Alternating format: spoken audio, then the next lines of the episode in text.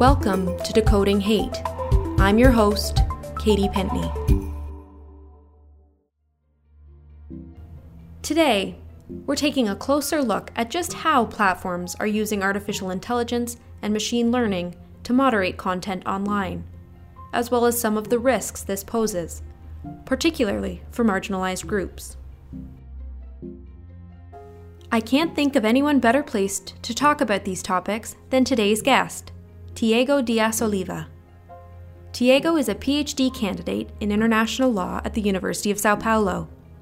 He has an LLM in human rights, and he previously held the position of head of research at the Internet Lab, an independent law and technology research center with ongoing initiatives researching hate speech and AI.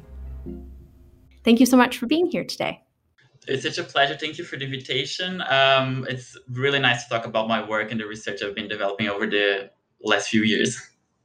So, as you say, jumping right in, you've done a lot of research into content moderation and content moderation technologies. So, I'm hoping you can give a primer on how internet platforms are using AI to moderate content online. Yeah, sure. Uh, so basically, there are two types of technologies that are usually employed by platforms. Technology that attempt to recognize exact matches or a slightly modified version of content the platform has already seen. And also technologies that are trained to identify content it has never seen, but that may violate certain content policies. The first type is the one we call hash matching technologies. They are used basically to enforce policies against images and videos. They are called hash matching technologies because images and videos are transformed into hashes, which is a signature number generated automatically after the image is analyzed by a hashing algorithm. Hashes are kept in databases so that algorithms may identify when an exact match or something very close to a match is uploaded to the platform and take action over it. Um, as an example, there's PhotoDNA, which is a technology developed by Microsoft and Dartmouth College that converts images into a grayscale format with uniform size, then divides the image into squares and assigns a numerical value that represents unique shading found within each square.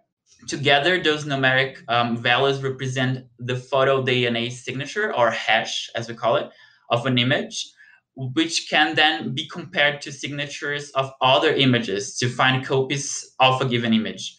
This type of technology is um, generally used by platforms to enforce content policies against copyright violations, non consensual intimate images, child abuse imagery, and also content perceived as extremist related to terrorist activities. Um, platforms have created shared um, databases for at least the, the least two um, of those types of content I mentioned um, in a joint effort to have this type of content banned from the, all platforms. The type of technology that is employed in content moderation, uh, the other type, because I said that there's two, right? Um, the second one is what we call classifiers, uh, which are basically models trained to target specific content policy violations. These tools are fed with a great amount of data that was labeled by humans in order for them to identify patterns over time.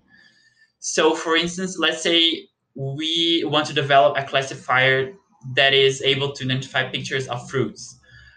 We would have to, um, sorry if the, the example is a bit silly, but it's says, so, um, so we're trying to identify fruit. Um, we would have to feed the classify with tons of pictures of fruit from different angles with different fruits, um, and also with pictures of things that could be similar to fruits but that are not fruits. And then we would label all this content as fruit and not a fruit, and give it to the to the classifier.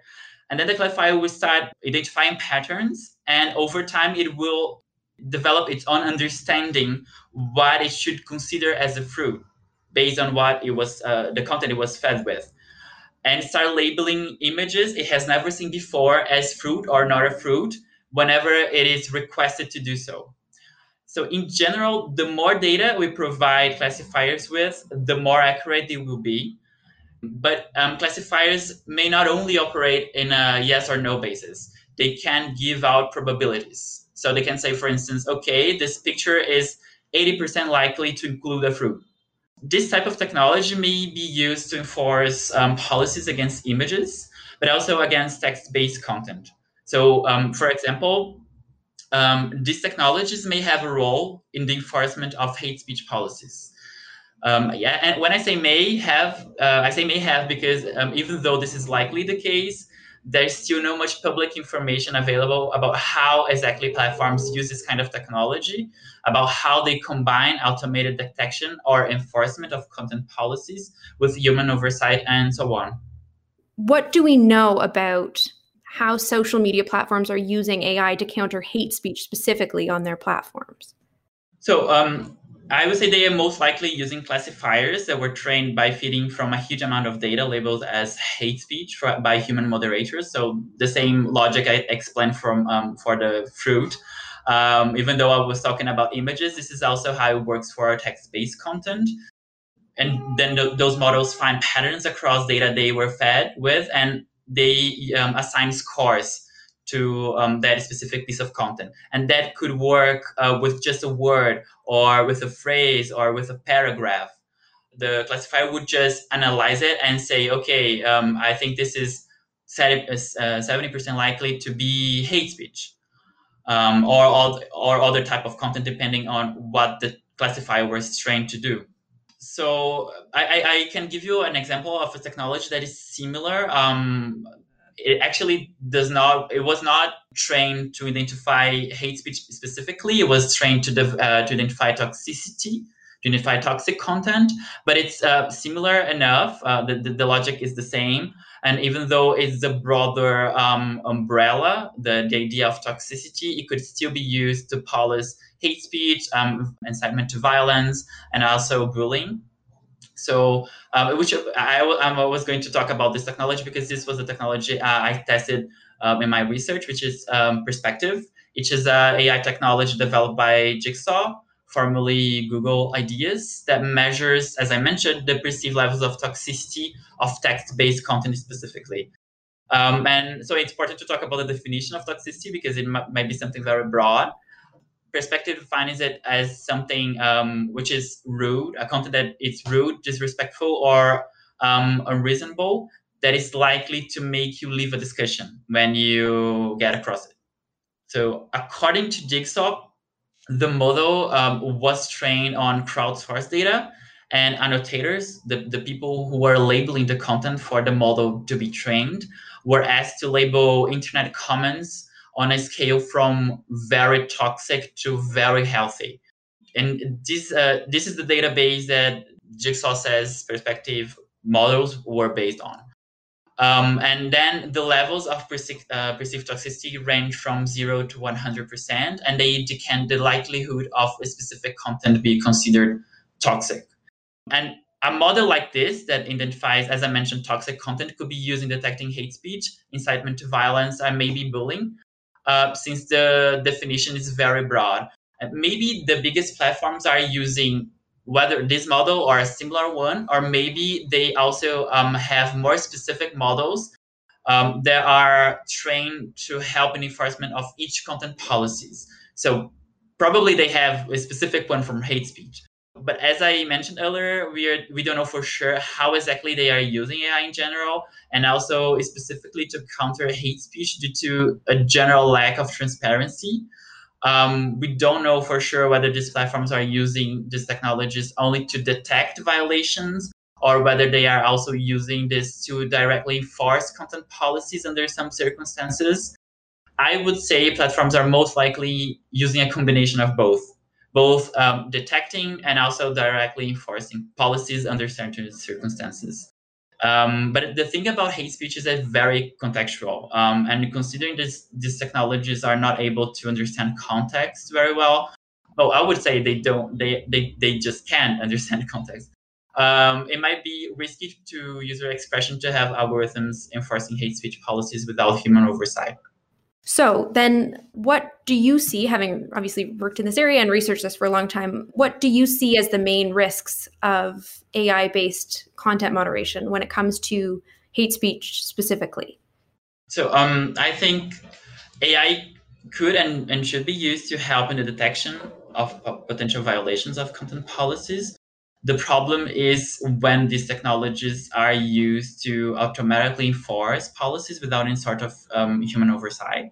Because um, if we don't have any checks or balances um, and enough transparency around it, considering we already have several studies showing that they cannot understand context, then we would have an over enforcement of policies. This is especially true for hate speech, considering it is a very contextual type of content, as you mentioned. So, um, ideas about what is um, acceptable or not are different in different societies, and also um, contextual information about groups that are specifically vulnerable um, in different countries and different societies is also something that is always um, very, very contextual. Um, so sometimes members of um, vulnerable groups um, use, for, for instance, derogatory words that are usually um, used to attack them in attempt to re-signify it, to, to, to remove its negative character and try to make it turn into something positive. And this is, for instance, something that the classifiers built to detect hate speech would struggle to understand they will most likely consider the content as hate speech and in case there's no human in the loop they will just remove this kind of content so i think that's to sum up relying too much on these technologies could result in a lot of content being removed from the platforms and so what is the problem with that uh, this is problematic from my view from an uh, individual perspective in the sense that users may have their speech interfered with in a very arbitrary and unjustified manner. But this is also problematic from a public interest perspective because content sharing platforms may play an important role in bringing attention to um, issues that are relevant.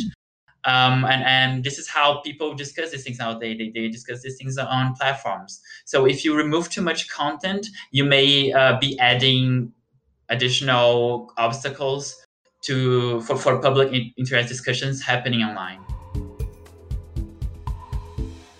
You have looked at this um, in your recent article that you co-authored called "Fighting Hate Speech: Silencing Drag Queens." And this builds on your work in this area, which I think you've been um, you've been working in for quite some time. That looks specifically at sexual minorities and free speech rights. So, can you describe for listeners that research and sort of how it came about and what you what you found because I think the findings are well, I think they speak for themselves, but I'd also love your your views on them. Sure. So, uh, so I can give a little bit, bit of a background before uh, talking about the, the research specifically. Um, so when I started doing some research um, on it, I started reviewing literature um, and also reports from uh, media outlets and also um, civil society organizations. I came across several re- reports claiming that platforms were wrongfully silencing LGBTQ activists and artists, and also disproportionately removing content produced by other minorities as well. A general complaint was that the enforcement of content policies on hate speech, um, more specifically, but also on other um, content policies, uh, which were developed to protect members of the LGBTQ community as well as other minority groups, was actually preventing these users, LGBTQ users, from using and reclaiming words or expressions that are commonly used to attack members of the community, as I already mentioned. Um, after reviewing studies on the performances of these tools, I realized that the content moderation tools, I realized they are still far from being able to grasp context. And then they would most likely not understand the, the social context of this specific um, of, of the LGBTQ speech in general. And I also uh, uh, read a very interesting article that found out that African American English tweets are twice as likely to be labeled as offensive compared to others. So this is something happening with several other minority groups.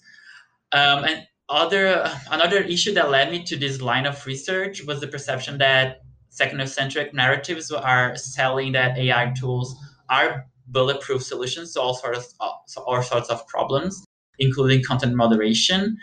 And this may give the general public and policy makers, more specifically, the false impression that no harm can come from relying too much on these tools. I also noticed that um, while the limitations of these technologies are quite clear to people with a technical background, this is not the case for non technical audiences who may think that this technology is actually working very well. uh, which is which is not. Uh, so it was important to bring these limitations to the attention of the general public. I thought. Um, and now talking about the research by uh, research itself, it was a study that I developed while I was head of research of Internet Lab together with Alessandra Gomes and Dennys Antonialli. So basically, we decided to test perspective, uh, a tool that I have already talked a little bit about that measures the toxicity level of text-based content.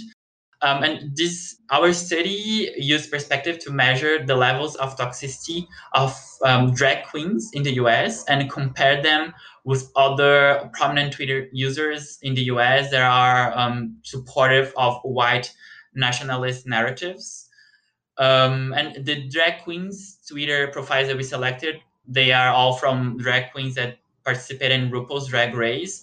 We thought that um, Yeah, I love drag queens. Um, and everybody loves drag queens. Come on, this is right? a great research project.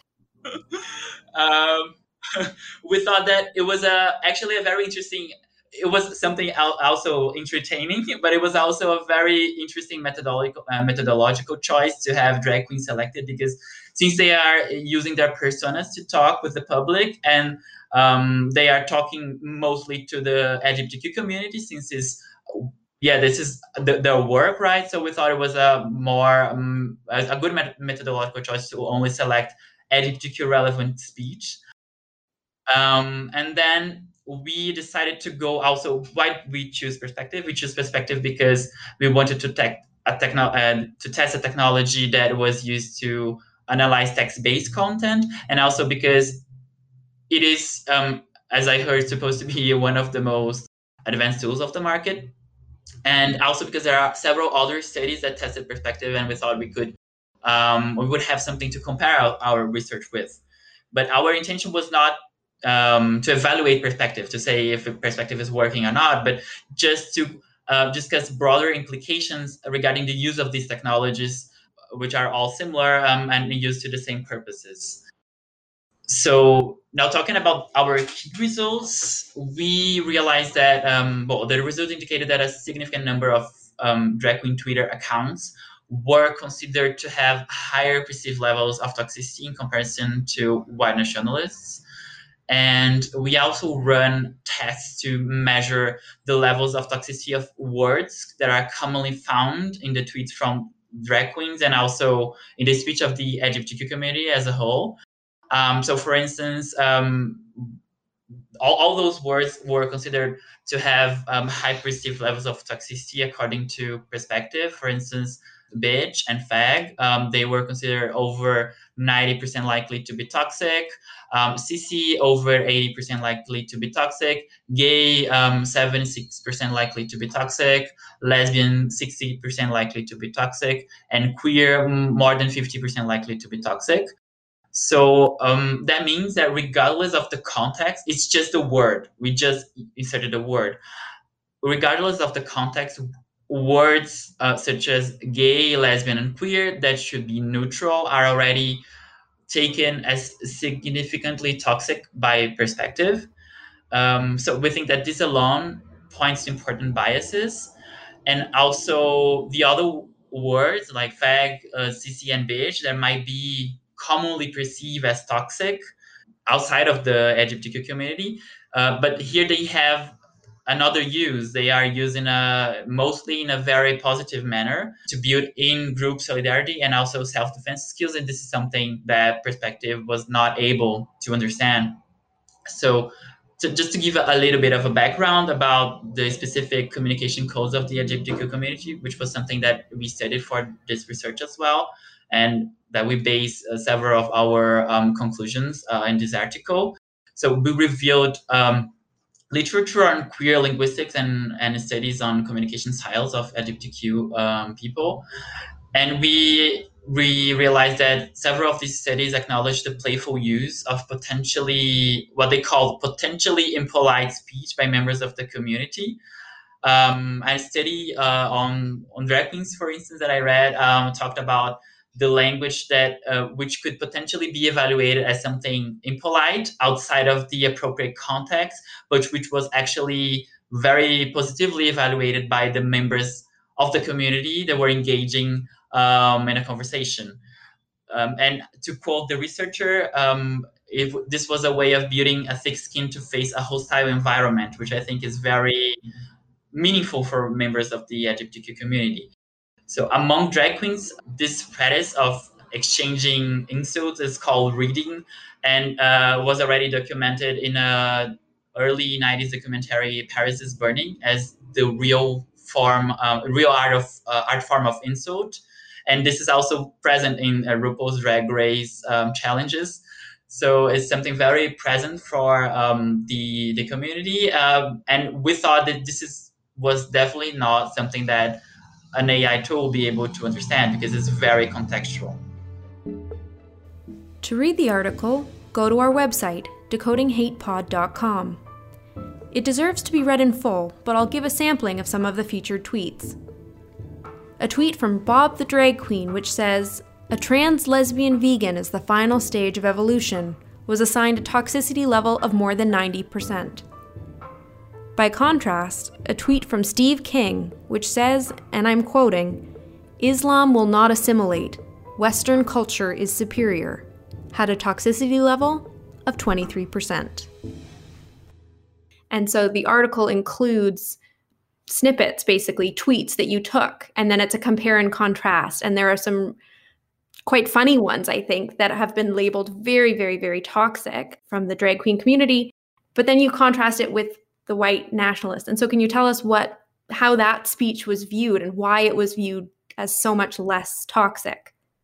Yes. Um, so what we consider probably happened is um, that drag queens use words that are sometimes outside of the community may be perceived as toxic. I was explaining, while white nationalists not necessarily do that. They they have more ideas ideas that could be maybe understood are, are as toxic, but not necessarily the way they articulate their speech. And and then what happens is that the, the, the tool is not able to see through that and is focusing more in expressions and words that may, may, may be considered um, yeah toxic out, outside of the of this specific context so um, we thought that yeah the most probably explanation for our findings is that machine learning techniques work for they, they find correlations between um, input features in this specific case of our research words because we are talking about text-based content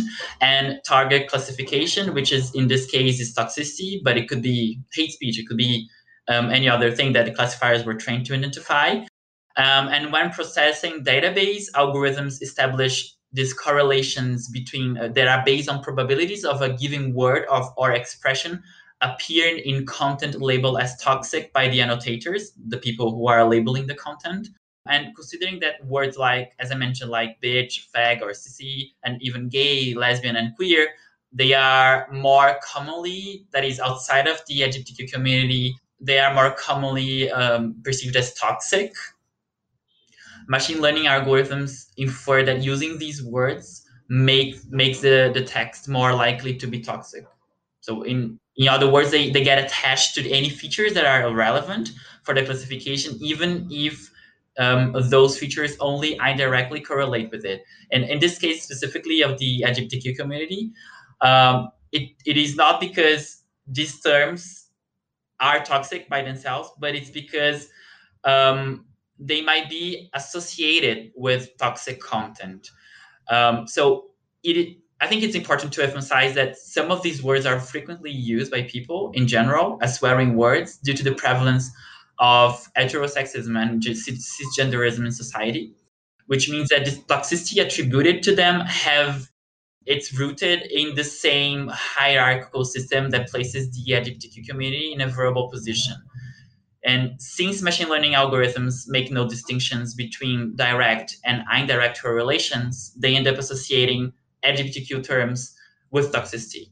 And by doing so, they reproduce prevailing ideas about toxicity and about the LGBTQ community. So in the end, these tools are just reproducing problems we have in society. What I loved so much about the article is that it shows how tools that were probably developed to to get at homophobia, transphobia, to sort of offer some protections, I suppose, are actually now being potentially used in a way that would silence the very communities that they were trying to assist with the sort of the violent and hateful content that is being thrust at them so often, right? So I think it's a really interesting article because to your point earlier, if you don't know that much about tech, you think, "Oh, this is great. We're using AI now to to try and get at some of this really toxic stuff on the internet." But actually, who's being targeted? And I think that this is such an interesting glimpse into that. And so one of the things that the article says to to quote your article back to you is that if Perspective's AI tool had to decide which tweets should be removed, the drag queens ones could be suppressed while those from white nationalists could be left up. And it then goes on to discuss Tune, which shows the potential risks of toxicity based scoring. So, can you explain what Tune is and how that works? When we tested Perspective, we collected the tweets from the drag queens. And the exercise was just to see whether, in case Twitter was actually using that piece, that specific technology or something very close to it, to remove content without having any sort of human input, then we would have the, the result of that content being removed or not. Uh, but we, as I mentioned, we don't know whether Twitter is using something like that, that specific tool or another tool, or, or how Twitter is employing uh, humans in the loop. So it was just uh, an exercise of imagining what would happen if that was the only criteria for having content removed but the um, the content was actually the, the, the tweets that um, are in the the research they are um, they were still on the platform at least at the time that we uh, performed the research. So answering your question about tune it was also a tool launched by developed and launched by jigsaw. The launch was if i'm not mistaken in march 2019 it's basically um, uh, an experimental um, experimental browser plugin available for Google Chrome, which uses perspective to let users turn a dial up or down to, to raise or diminish the volume of online content. And when I say volume, I say volume because this is how they phrase it when explaining how the technology works. But they are not actually talking about volume, they are tech, most likely talking about the likelihood of toxicity of the content that is being displayed on the screen. They well, Tune works across several different social media platforms, including Facebook, Twitter, YouTube, and Reddit. Um, and so, as I mentioned, users can turn the, uh, the knob up to see everything or turn it down all the way to hide all mode, replacing all toxic comments with small colored dots. The yeah Tune markets itself around the idea that machine learning um, technology can create new ways to empower people as they read discussions online but they also acknowledge that sometimes it, uh, the tool gets it wrong. So i think here the idea was to give users the option to decide whether they want to see uh, more or less toxic content uh, however i it doesn't seem to me that they are fully aware what they are missing, um, considering that this tool may not be as accurate as users in general may think. So even though it's something that it's up to the user to decide, in case the user ha- has no sufficient information, it doesn't seem like a good, yeah, a good tool to me at least, for me at least. when put that way, I think the article is so great because it just shows we're a long way from where we need to be if we're going to rely on AI. The disproportionate effect of AI tools on marginalized groups is a significant concern, and one that is increasingly coming to the fore. Researchers in the United States found that leading AI models for processing hate speech were one and a half times more likely to flag tweets as offensive or hateful when they were written by African Americans and more than twice as likely to flag tweets written in African American English.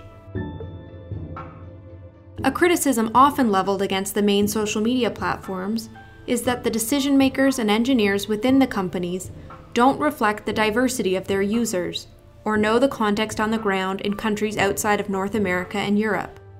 I asked Tiago if that's a concern he shares. I also shared your concern with this question because not only applying content policies, but also developing and updating them require knowledge of uh, of local context. Um, and since global platforms need to take consideration of local context when making such decisions, because they are they are global platforms, right? So they, they need to have insight of the local context when deciding things. Um, this is also why platforms need to keep um, in my view, a very good relationship with research institutions and also organizations that advocate for the right of social minorities, because it's a way of trying, you know, to have a better sense of what is going on um, locally. So it's on the technology side of it, we can also have unintended biases due to representation deficiencies in, in data sets.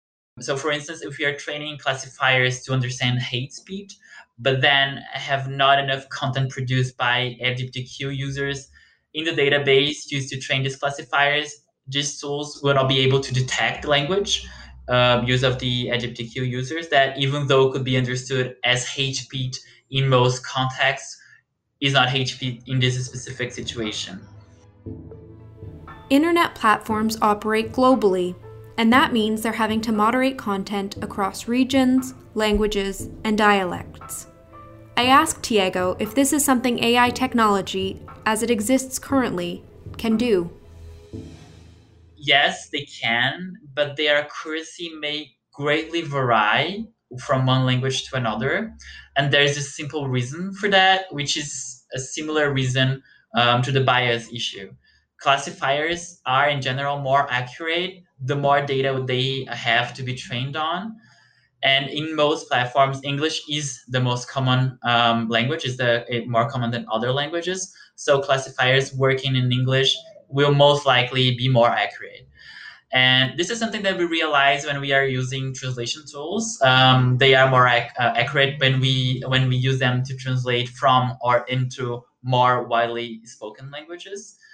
Um, so classifiers operating in less common languages are less accurate. You've worked in this area a long time. So what what do you see as the sort of things that need to happen to improve this software because or this technology because you said, you know, I, you, you think we do need to use it, but it's a long way from where it needs to be. So what what are you hoping will be done? So I, I think there are two possible approaches to this, and maybe we should be thinking about exploring both of them at the same time. Um, talking about the technology itself, um, there's always room from for improvement. Um, and reviewing some literature on, on this specifically, um, we realize there are a few strategies worth discussing that are already being discussed by other researchers um, that attempt to add more contextual information to the performance of the of the tool so the ai tools uh, because since they are missing context what we need to do is to give them some sort of info some yeah information that that would help them to be more accurate. So for instance there are some studies talking about text mining combining text mining techniques and multimodal techniques in, in the analysis that is performed by the, the, the tools.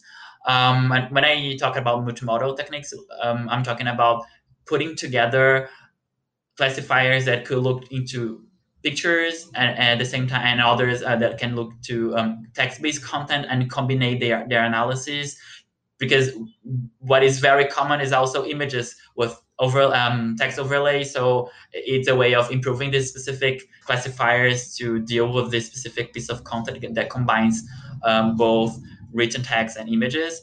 Um, also, the same applies for the incorporation of what we call extra textual features, uh, such as hashtags or emojis, punctuation, and also data on the user and on the connection um, between users. So um, if you add more information about this, you can have a better sense of the community the user belongs to. And this is very helpful um, as a contextual information that could be taken into consideration. Um, but the problem here, this is also challenging because if we start doing so, this would probably increase the accuracy of these tools, but at the same time, we would have to deal with data protection issues depending on how we collect this data, how we process this data, and how we use it to make it to reach decisions.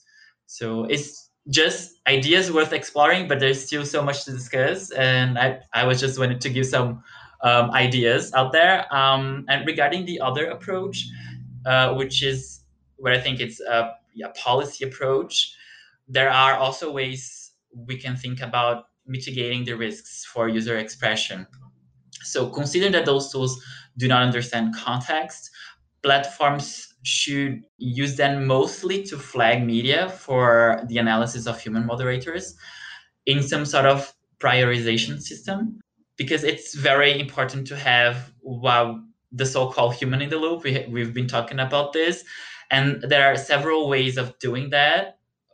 For instance, when platforms exclusively rely on automation to enforce content policy, uh, content policies, they should um, tell users that they were enforced against AI tools and offer them an opportunity to, to appeal.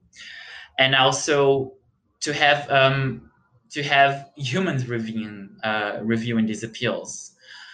Another thing they could do, they um, could also create some sort of an internal audit process in which they randomly select a relevant number of automated decisions and send them for a human review to, reve- to reverse enforcement errors.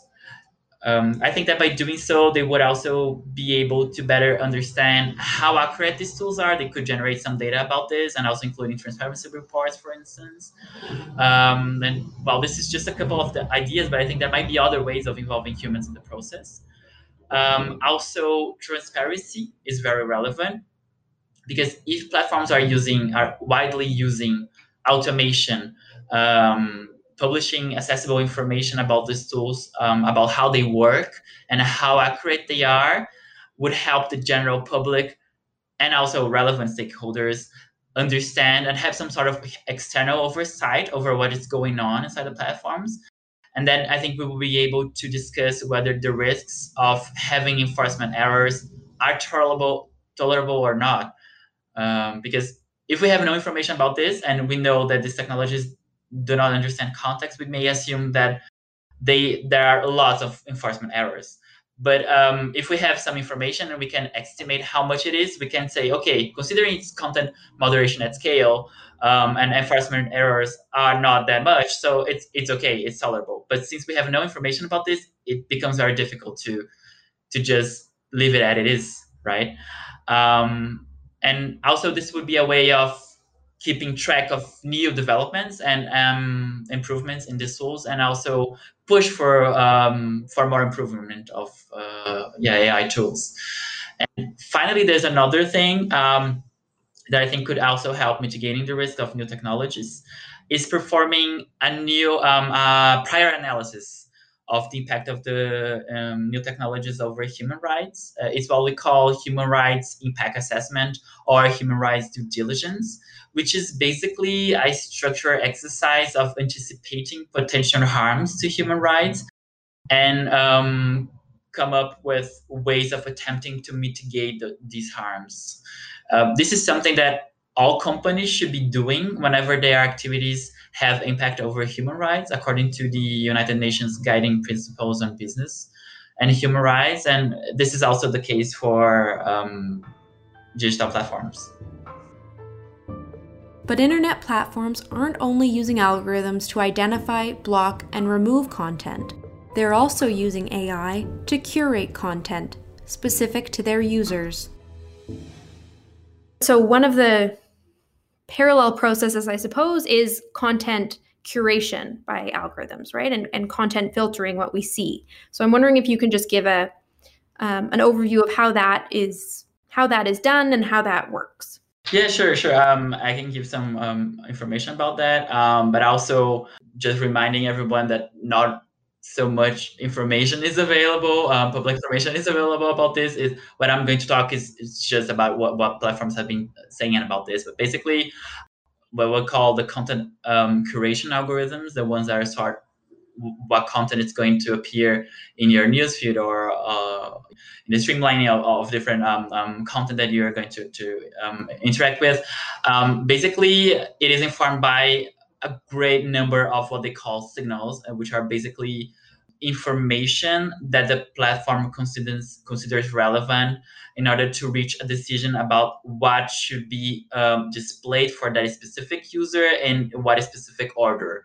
And there are tons of different signals. For instance, the whether the user prefers watching long or shorter videos in case um, if we're talking about YouTube, for instance, or whether um, the, the user interacts more um, frequently with pictures or with videos or with text-based content, um, where the user is based, what is the language the user um, set the platform to work to, to work on, um, and um, also previous content that the user has interacted with, um, who posted that content, who um, shared that video is also relevant. Um, the, the timing um, of the content, whether it's uh, old uh, old content, whether it's a new content, they usually um, give more prominence to new content.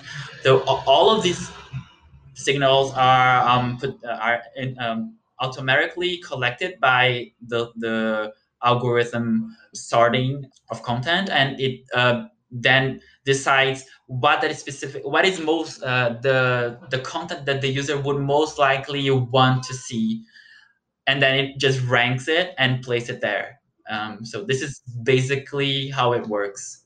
I think increasingly we're talking more about recommendation algorithms and how that all works because i think for a long time there is this sense that if i go onto youtube and you go onto youtube we're going to see the same thing. And of course that's that's not at all the case.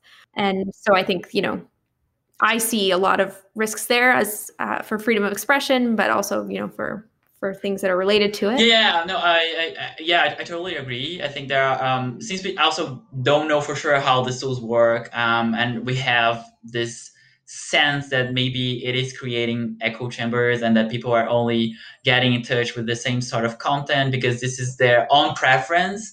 And um, also and, and the, the, platform stimulates people to stick to their own preferences because this is this is how they are operating right now. This all makes sense.